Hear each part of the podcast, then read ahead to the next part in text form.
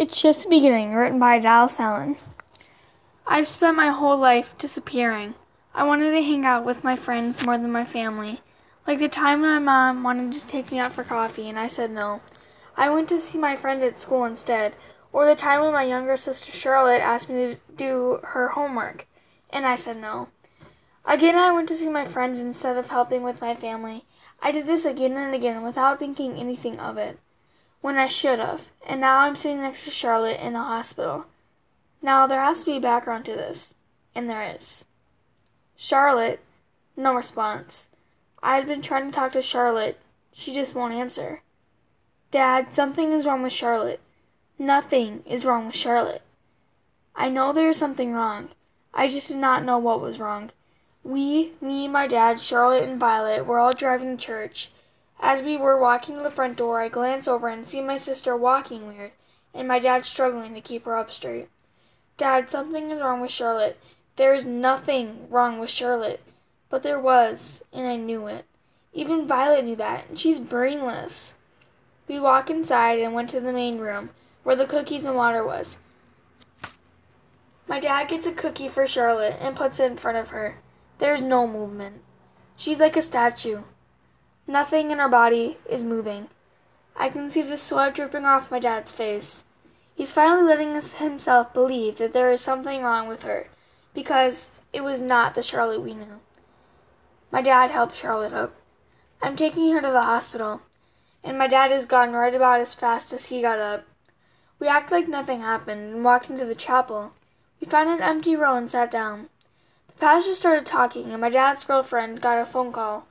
We gotta go. I had no clue what was happening. If I'm telling the truth, I was terrified. All these thoughts went through my head. What if she's hurt?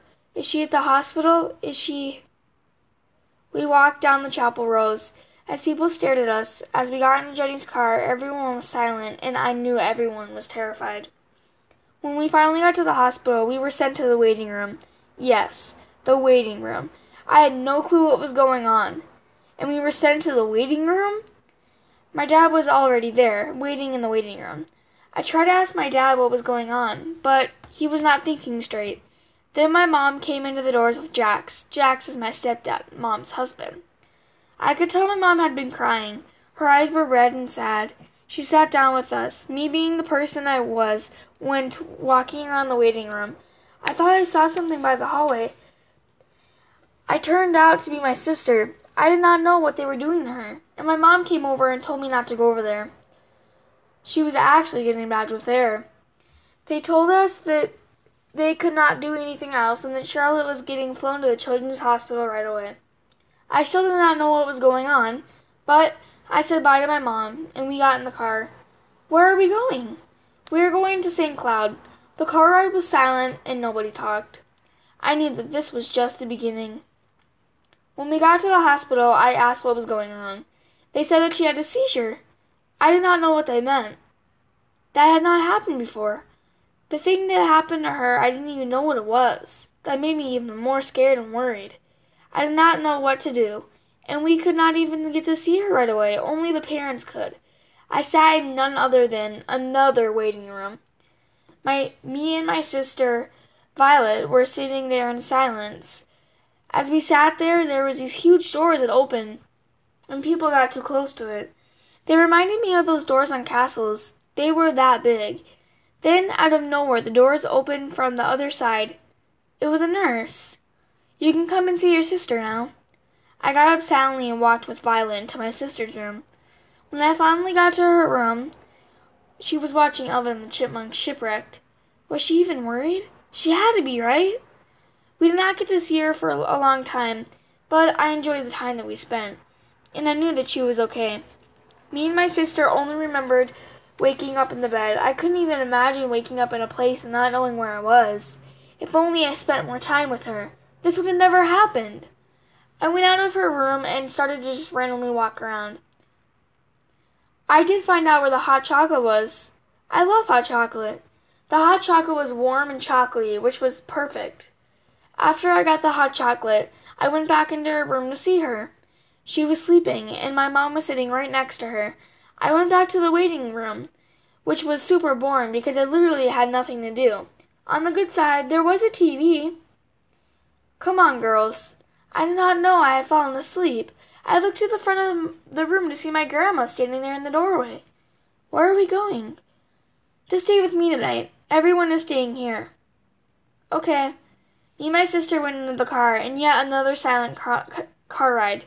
This time, everyone was just tired. We got to my grandma's house and crashed right away on the couch. I fell asleep knowing that it was my sister's birthday tomorrow. Hopefully, she got out so we can celebrate. We were back at the hospital, sitting in the waiting room with my hot chocolate. I had been waiting for my sister for a while. It felt like I was trapped inside of a room.